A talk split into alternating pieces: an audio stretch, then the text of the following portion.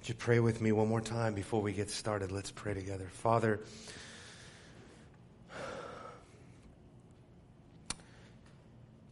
even as we sang, it was the just for the unjust, so that he might bring us to God. And we know, Lord, that the just for the unjust means that the righteous, Jesus, was put in place of the unrighteous sinner. And the for is everything. The for is the gospel. Because it is by his substitutionary death, it is by his vicarious atonement that we can stand forgiven, that we can stand redeemed, and that we can stand righteous in your sight. Today, Lord, we want to remember that, as Peter says, we are redeemed not with perishable things like silver, gold. We were redeemed out of the futile ways of life that we inherited from our fathers. We were redeemed not with silver, with gold, but with the precious blood that Jesus offered. We were redeemed by the Lamb that is unblemished, that is spotless, blameless, sinless. And we were redeemed by the blood of Christ so that being redeemed, we would be liberated. And yet, Lord, so many people, so many, even in this church, if we search our hearts, we are not living as redeemed people. We are not living as if we have been delivered from these futile ways, but too often, oh God, we find ourselves going back to those futile, futile ways. We find ourselves living as unredeemed people. Because, Lord, and we confess before you today, Lord, that if we truly believe in our redemption, which means we have been bought, we have been purchased, we have been taken out of something and put into something else. Oh Lord, then we would see that we have been sprung free from our prison. We have been delivered from the realm and the dominion of darkness. And so, Lord, I pray today with renewed commitment, with renewed zeal, with renewed repentance in our heart, with renewed conviction, that we would recognize that we are not darkness, but we are light in the Lord. And may that light illuminate and flood our lives so that we live in the light where you are in the light. Help us, O oh God. Encourage us, O oh Lord. Rebuke us if you must. Correct us like a father to a child. Chastise us until we come back to the joy of our salvation. We plead your mercy, O Lord. We ask for your grace, the grace that we have available to us in Jesus Christ. In, in his name we pray. Amen. Amen. Well, I want to start today by doing a quick biblical theology of light and darkness. So, if you would, rapid fire with your hands. Genesis chapter 1. The Apostle Paul says, not in Genesis, but if we look at what he says here in Thessalonians, he says, you know, we are not darkness, or brethren, you are not darkness, that the day should overtake you like a thief. So we are not darkness. We're not in darkness, we're not of darkness, we are not darkness. And yet, we understand that that language of darkness and light, darkness and light, has a really rich theological tradition. It began right here in Genesis. In Genesis chapter 1, you remember that is where God separated the light and the darkness to teach us something as we go from the realm of natural theology and into the realm of supernatural theology or revelation as we go from the ordo historia, which is the history of redemption, and we go to the ordo salutis, which is the order of redemption.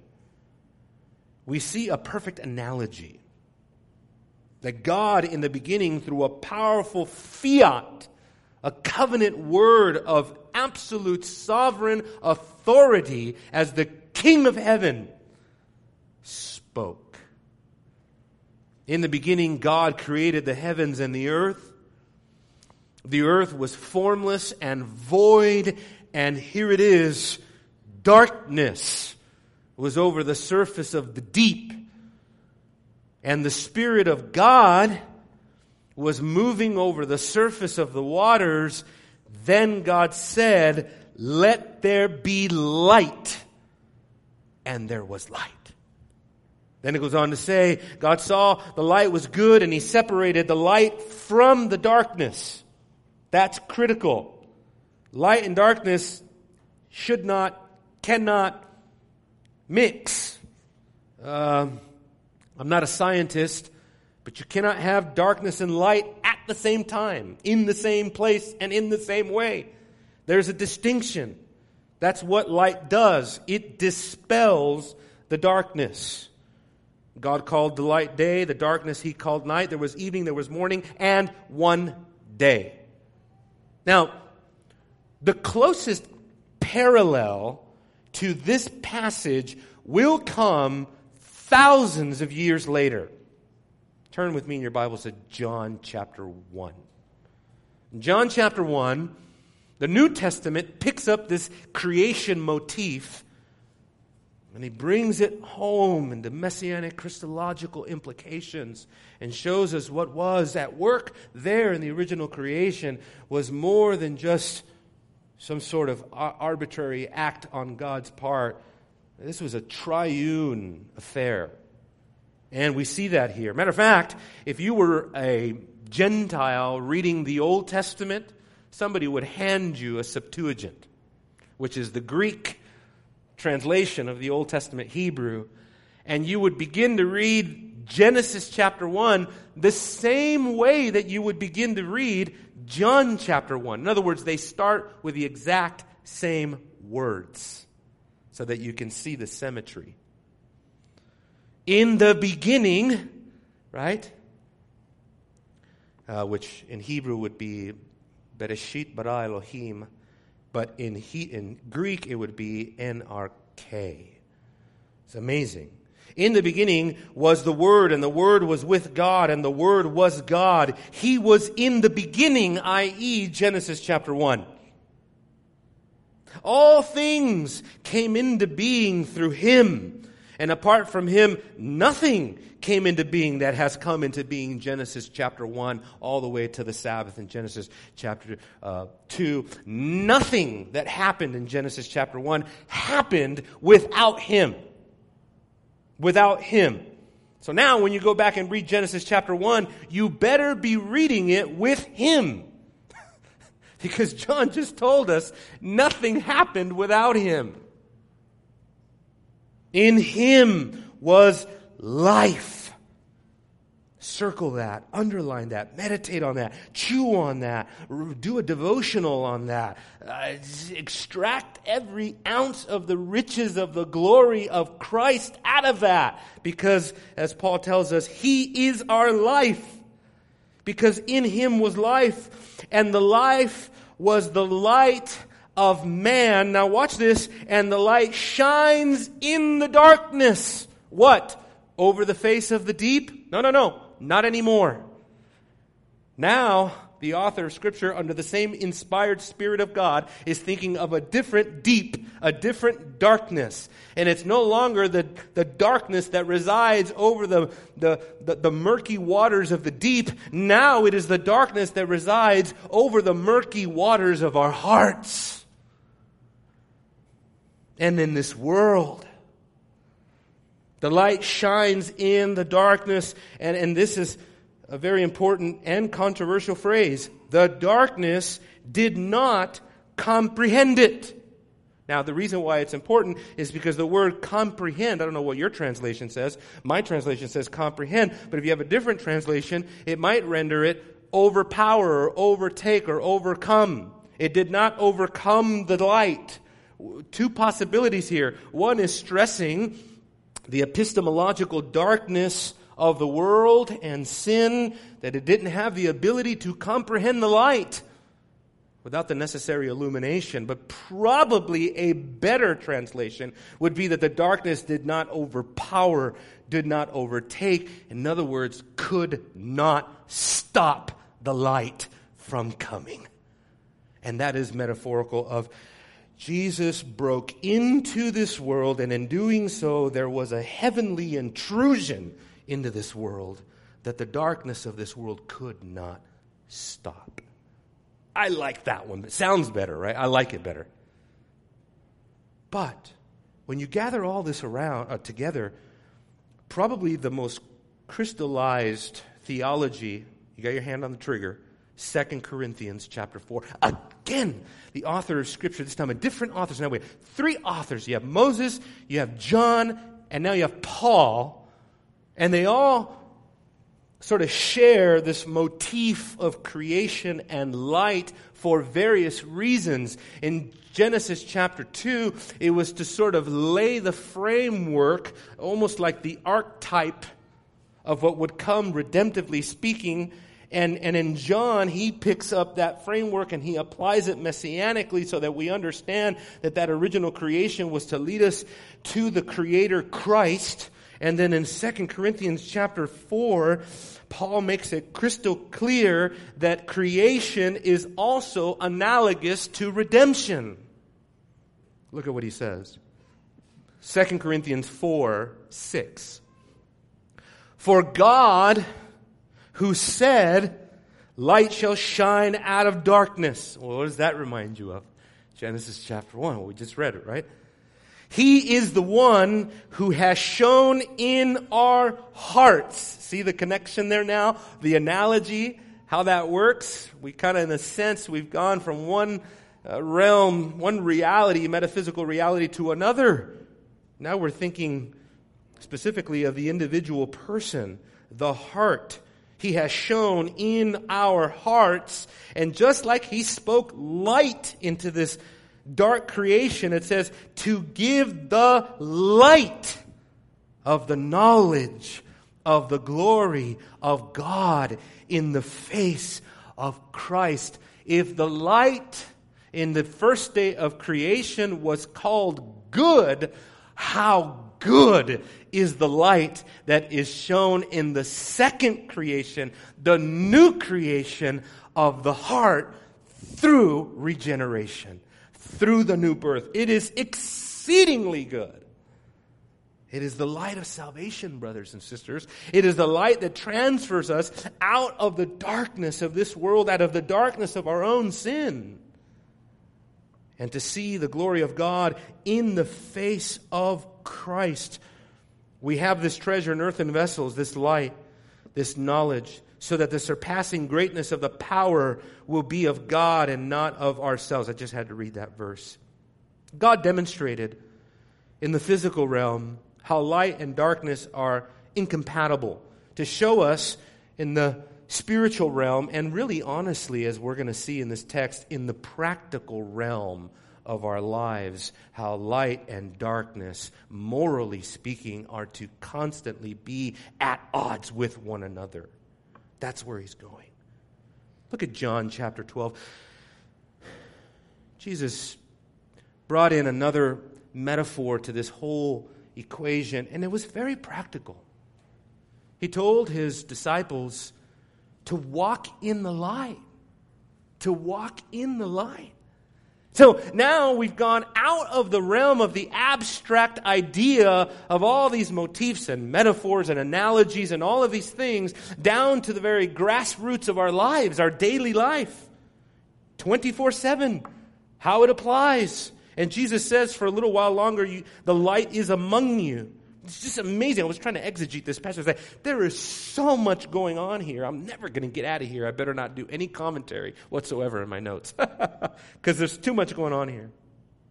Walk while you have the light so that darkness will not overtake you. And what he's talking about there is the messianic visitation, the light that dawned, the same thing Isaiah talked about, that, the, that, that those who sit in darkness have seen a great light, right? The dawning of redemptive light, salvific light that comes with Christ and his kingdom. When you see it, in other words, Jesus is saying to his disciples, when it is among you, when it is upon you, walk in it. Be productive in it. Don't sleep while the light is with you. Take advantage of the light so the darkness does not overtake you. He says, He who walks in darkness does not know where he is going. See the practicality now?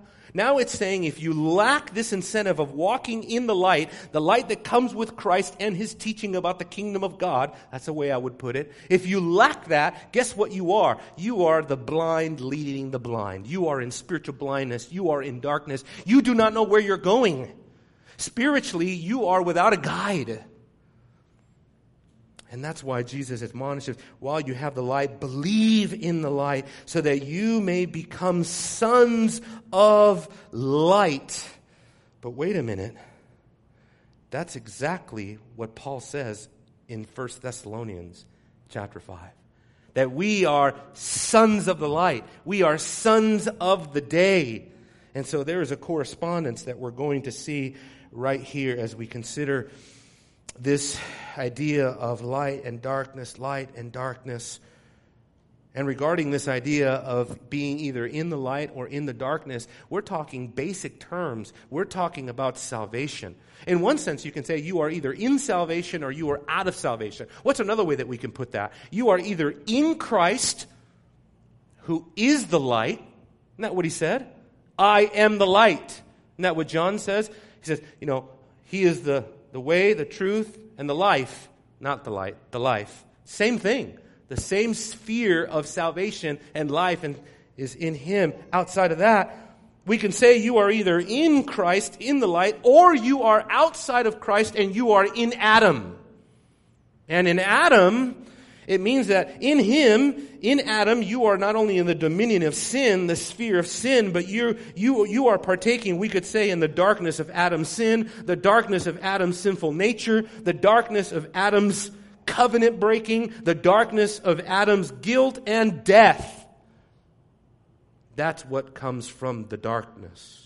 Darkness begets darkness. When a person is in Christ, they are part of his light part of the light of his righteousness, the light of his love, the light of his life. There could be no greater distinction in all the world. And what Paul is telling us is this the day of the Lord is coming. And if you're going to be ready for the day of the Lord, go back to Thessalonians.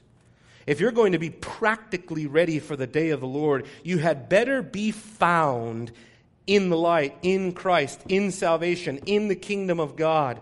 And that better have very practical expressions in your life. There had better be very tangible ways that we can determine, not just in a, an act of self introspection and self examination, but those around us, we need to be able to discern who is in the light with us, who's walking in the light, who's not in the light. And therefore, Paul does two things. So here's my two points for today, okay? Real simple. Number one, he's going to distinguish the children of God, he's going to mark them out. And number two, he's going to give us the duty of the children of God, okay? The first is this distinguishing that goes on. And the first thing that he tells us is that the children of the light are called into the light. Uh, they're not called to be light. We're going to get there. But first of all, we are called into the light. In other words, it's a sphere. Uh, it's like a realm transfer. We have been transported out of the realm of darkness into the realm of light. That is what he is concerned with. And the day of the Lord serves one great purpose, brothers and sisters. The day of the Lord serves the purpose to dispel the darkness. Turn with me to the second letter. The second letter, chapter 2. just to see this. Verse 8 Then, after the restrainer is removed, the lawless one will be revealed. That's the Antichrist in the context. Who the Lord will slay with the breath of his mouth and bring to an end by, watch this, the appearance of his coming. Epiphaneo, epiphaneo is a Greek word that the King James authors, and I think maybe justifiably so, means something like uh, eminent appearance, even brightness. So there is some sort of, you know, illuminating effect here right? As Jesus comes, he returns, the day of the Lord is at hand. He breaks into the sinful world. The brightness of his appearance, his very presence and the effulgence of his glory will dispel the darkness of Antichrist and a world under the Antichrist system. It's just amazing. It's just amazing. But that's what the day of the Lord is going to do. And everyone who is not ready for the day of the Lord is going to be caught off guard. Not because they didn't read the sign of the times. It wasn't because they weren't watching, you know, uh, Jack Van Impe or, or, or Hal Lindsey or they weren't watching TBN and what the prophecy guys on the channel were saying. Guess what they're all saying all the time? Jesus is coming, Jesus is coming, Jesus is coming. Jesus. It's not that people don't know, Christians believe Jesus is coming again. So that they're not ready, right? There are people there are conspiracy theorists around the world who believe in some sort of messianic theology that Jesus will return or something like that. That does not mean that they're ready. That does not mean that they're not in darkness and that they are awake and that they are in the light. See, what is really being talked about here is that those upon whom the day of the Lord will be like a thief that overtakes you, those that will be overtaken by the day of the Lord like a thief are those who are spiritually unfit. That's what it means. And we are called into the light. And so Paul says, You, brethren, are not in darkness so that the day would overtake you like a thief. For you are all sons of light, sons of day. We are not of night nor of darkness. And we're going to get to all of that. Uh, Colossians chapter 1 tells us that not only have we been transferred out of the domain of darkness and put into the kingdom of, of Christ, the kingdom of light, but it says we share in an inheritance with all the saints in light. This leitmotif is just amazing in the Bible.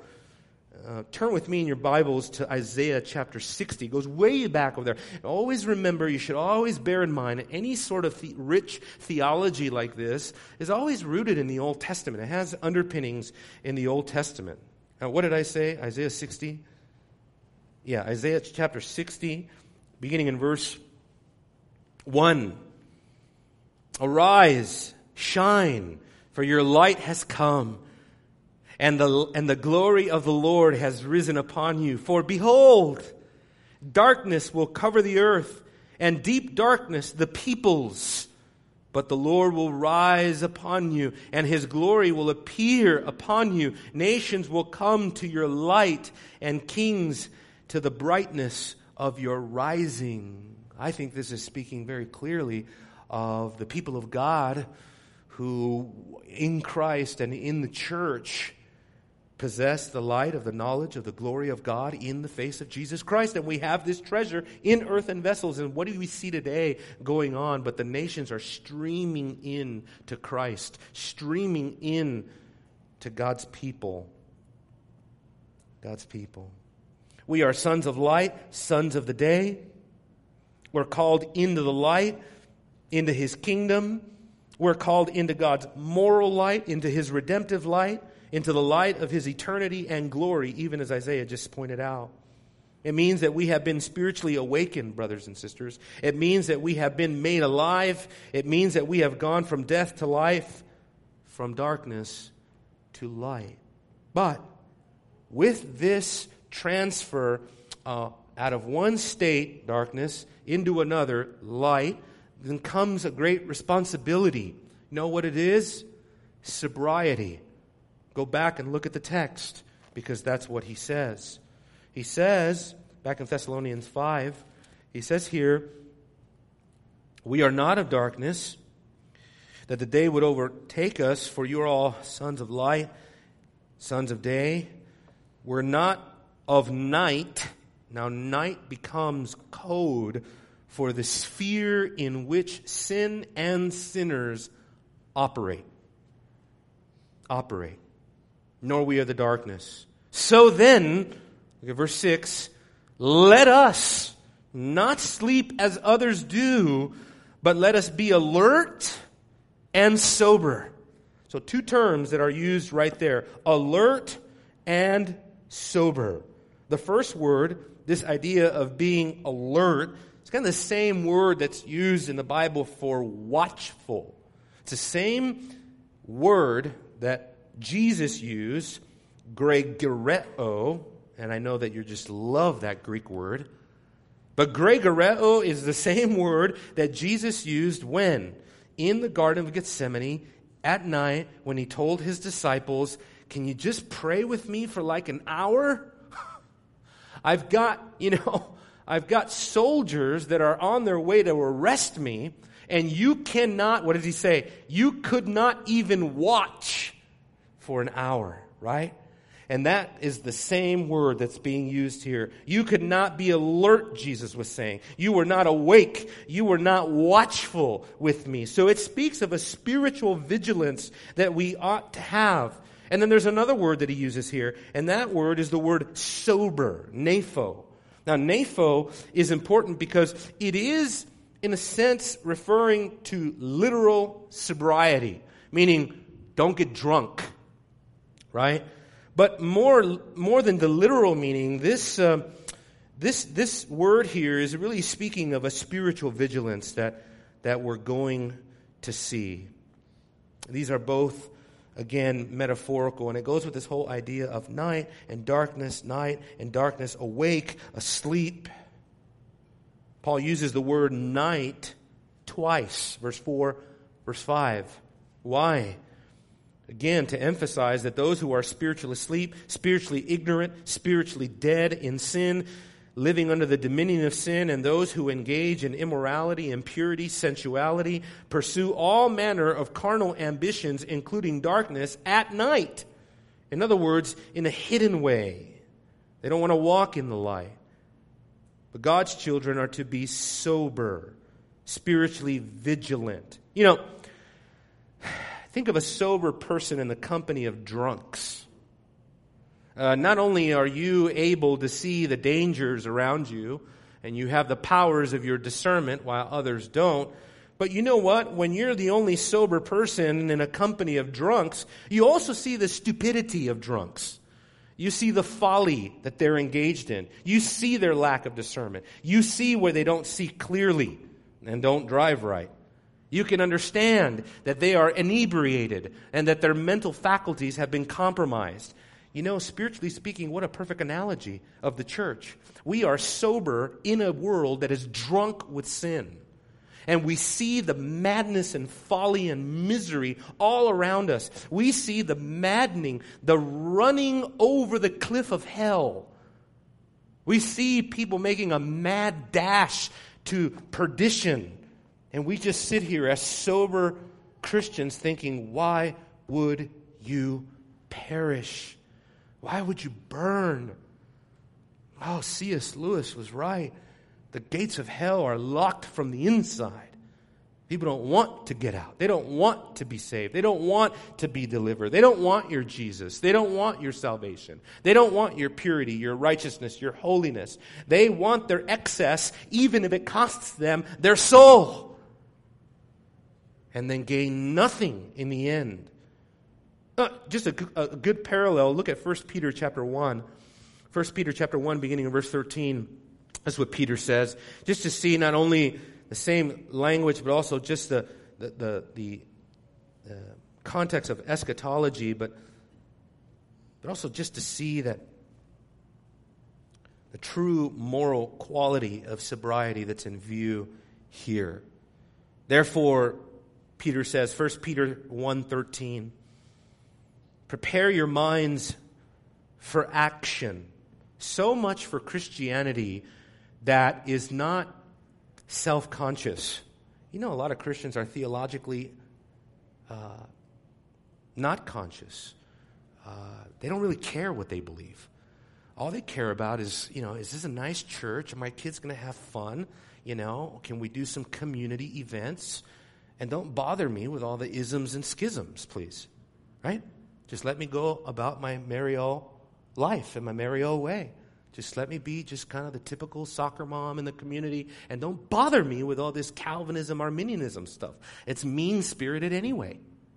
That's the way 99% of Christians think, but you do not. And that's why I'm so glad to be here. It's just maddening the, the, the fact that we check our brains at the door of the church. He says, What? Keep sober in spirit. Fix your hope completely. Look at that, guys. What are you banking on today? What keeps you going? What makes you tick? What gets you out of the bed in the morning? What makes you, what, what keeps you together? What makes you hold it all together instead of unraveling into depression and sanity? What, what is it? What keeps you together? It better be the hope that we have on the grace of God. Notice the eschatology, just like Thessalonians, to be brought to you at the revelation of Jesus Christ.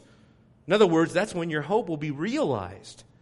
As obedient children, we could say sons of light, do not be conformed to the former lusts that were yours in your ignorance. You see the component there on the mind? So you have a cognitive component of what darkness means now. Darkness means that your mind is futile. Your mind is futile, darkened. Your mind is compromised. It doesn't see. It doesn't know God. You are in ignorance, spiritual ignorance. That's why ignorance in the Bible is never, ever, ever, ever a virtue. It's never a virtue to be ignorant, right? The Apostle Paul says in 1 Corinthians chapter uh, 15, he says, Some of you have no knowledge, and I say that to your shame. The book of Hebrews, it says you should have been teachers by now. Chapter 5, verse 11 to chapter 6, verse 3, he says you should have been teachers by now, but you need somebody to teach you all over again the basic principles of Christianity. And then perhaps, maybe you will go on to maturity if God allows it. So there's fear intermingled with that. Oh God, don't let me, don't let me remain in ignorance. I want to grow in the knowledge of God. He says, But like the Holy One who called you, be holy yourselves in all of your behavior, because as it is written, you shall be holy, for I am holy. How do we do that? This moves us to the second point. Not just distinguishing between light and darkness, but, but there's also a duty that is found here. There is a duty that we're going uh, to see. There's a duty in the children of God. And I say that uh, specifically, if you look down now at verse uh, 8, look at what he says. He says, But since we are of the day, let us be sober. There's that word again. Watch this now having put on the breastplate of faith and love, and as a helmet, the hope of salvation. So what's the, what's the duty? Uh, the duty is to be sober. How do you do that? You do that by putting on the armor of God. That's how it works, actually. Even exegetically, that is what we're supposed to be. We're supposed to be sober. Now, how does that sobriety work out practically in our lives? It works out like this. We put on these virtues in our life. This is what we focus on. This is what we do. The word sober, coming back to that term. That word has a rich heritage in antiquity even outside of Scripture, outside of the Bible. In Greek antiquity, the word sober was actually used to speak of an athlete's ability to balance himself. It's a balancing act. Isn't life a balancing act? It's hard. You're walking through treacherous terrain, a treacherous world. You're walking through a world full of peril. I was just talking to a young child here in our church just before church, and I was sharing the gospel with them, and and they reminded me of the story of Pilgrim's Progress, and they reminded me of what Christian went through in the, the, as he tried to go to the celestial city, and they didn't tell me I had to fill in the blanks, but I knew what they were talking about. But that's how it is. You have all these dangers, all these allurements, all these temptations, and there's just darkness pervading all around us. And it's, it takes somebody who is sound in mind, sound in judgment, whose skill, whose powers of discernment, rather, are honed in. That's why Paul tells Timothy, young pastor Timothy, be sober in all things. Tell you what, I, am sorry, but I don't like Christian drinking communities. Not into it. Thank you. I'll pass. No, it doesn't make me feel more reformed. No, I don't want to grow a beard like Spurgeon. I don't think I even could if I tried. So, holding an ale in my hand does nothing for me spiritually. Matter of fact, truth be told, because I started drinking at a very young age, I'm extremely, uh, what's the word? I know, I know what you feel like when you're drunk and buzzed and all that, right? So I know the fact that there's no way I can drink ever again. Because I know that in the weakness of my flesh, one drink too much puts me beyond the threshold very quickly. Matter of fact, I remember when I stopped drinking, I'd become a Christian, I still drank. And I knew, well, you just can't get drunk anymore, right? I can still enjoy like a drink. Yeah, sure. Well, until one day, I'll never forget it, you know, because I used to, in my in the feudal ways inherited by my fathers, as Peter says, I used to pride myself on how toler- my tolerance and how I could, in a sense, drink as many beers as I wanted, for example, and not even get drunk, right? And I remember having gone through a period of sobriety in my life, I drank one beer and I was buzzed. And let me tell you, contrary to what people are saying online, I was not buzzed to the glory of God my powers of discernment were compromised. And I could feel the folly in my head. Maybe you don't share that experience, but that's just kind of my little jab in the ribs to the drinking reform community, whatever. Um, it's just because that's where foolish things happen. And I've seen it, guys. I've seen it. I've seen the crowds in the church that get all hopped up on their liberty and then they start having little side fellowships where they're all drinking ale and stuff. And you know what I've seen before? My sad experience as a pastor is that I've actually seen a group like that divulge into drunkenness. Full blown drunkenness because they could handle their alcohol. And then they prove that they couldn't. And that happens all the time all the time.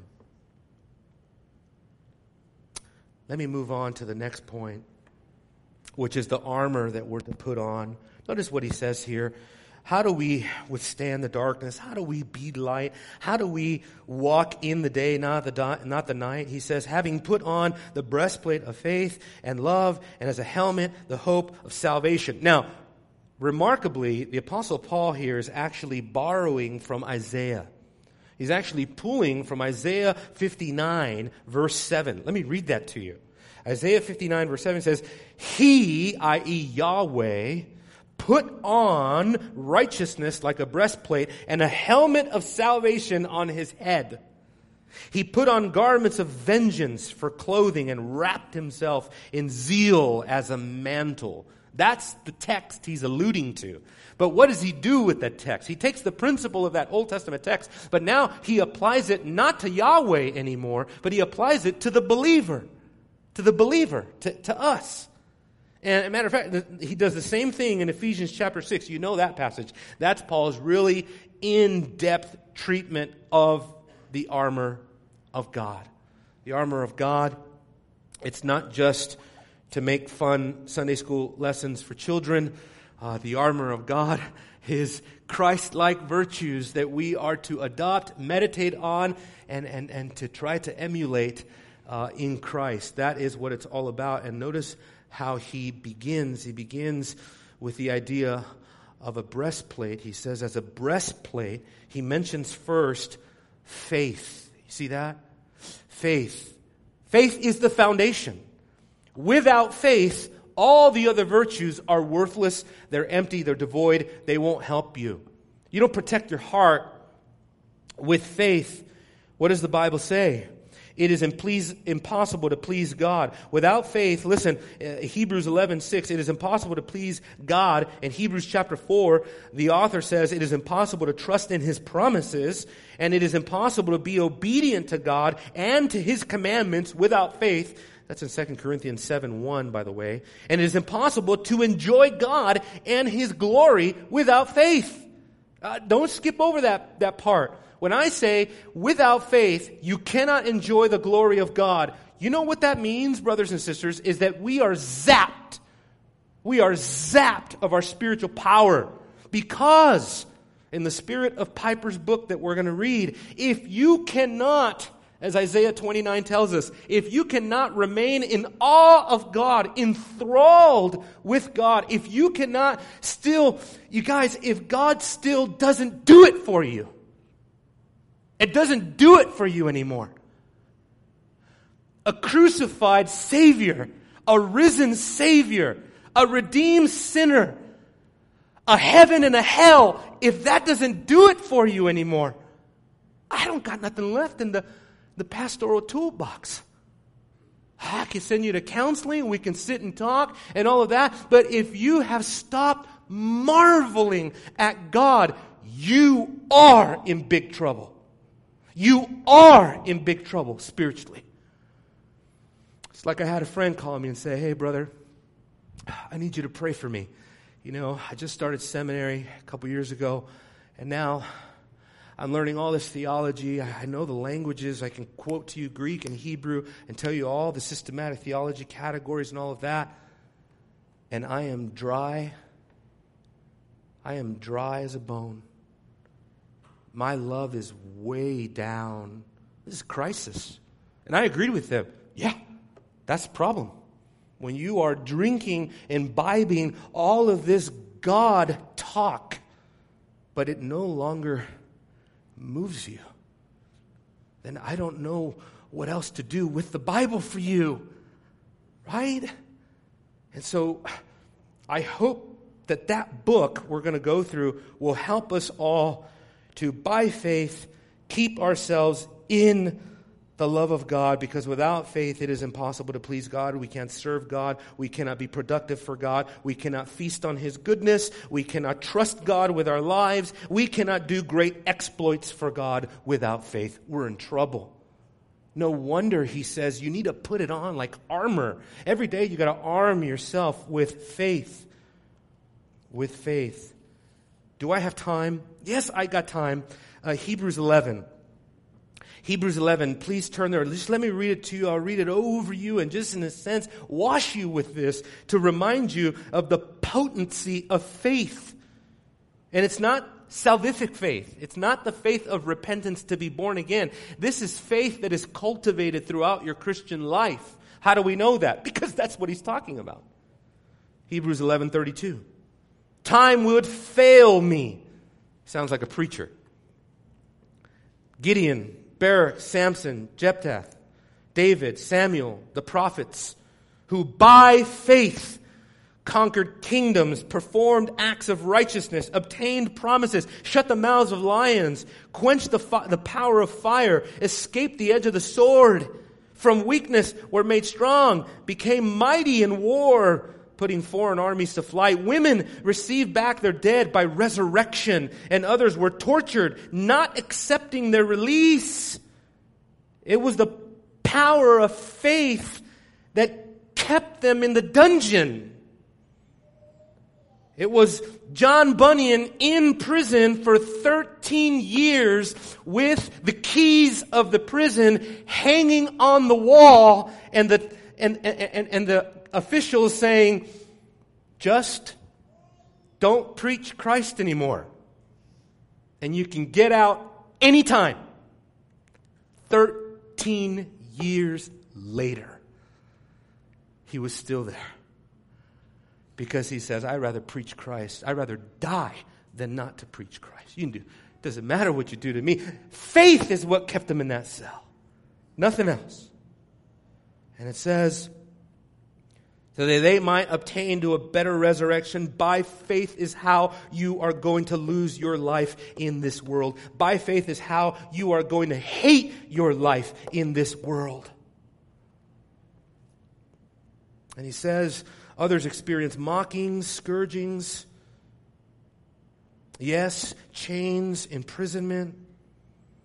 They were stoned, they were sawn in half, sawn in two. Some people say the prophet Isaiah was cut in two with a saw. They were tempted. They were put to death with the sword. They went about in sheepskins, in goatskins, being destitute, afflicted, ill treated. Verse 38, watch this, everybody. This is God's red carpet.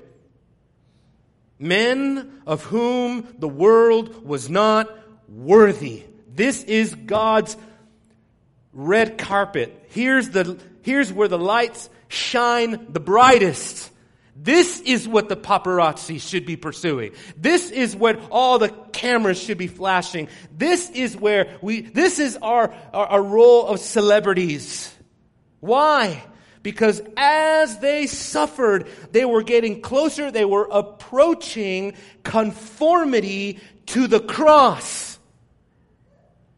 When Isaiah was sawn in half, when Peter was crucified upside down, when Paul was thrown into prison and beheaded by Nero, they were approaching that level of sacrifice was approaching something comparable to the cross, which is the greatest moment in redemptive history where the lights shined the brightest, even though it seemed the darkest.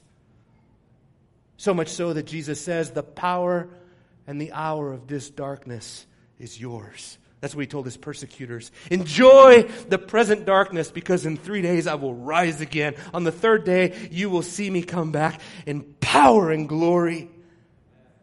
How am I supposed to stop preaching? People are like, please stop preaching. okay, no. Gail says no. Thank you, Gail.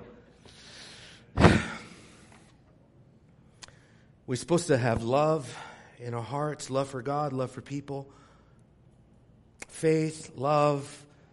And then the next piece of the armor, the last piece of the armor, a helmet.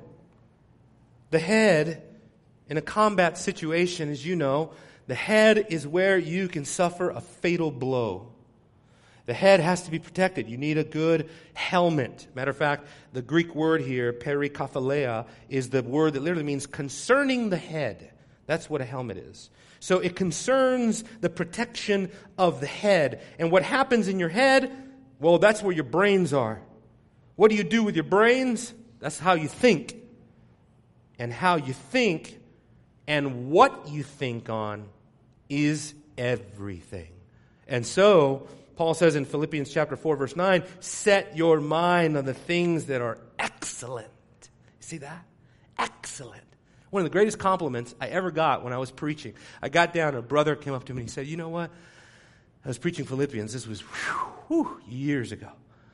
Chris Matthews remembers maybe. brother came up and he said, You know what? That passage just landed on me with a fresh weight. That, yeah, maybe I'm not thinking of overtly sinful, lustful things, but my mind is neither is my mind on what is truly excellent. You see? You see? It was not minimalistic Christianity. It didn't do it for him.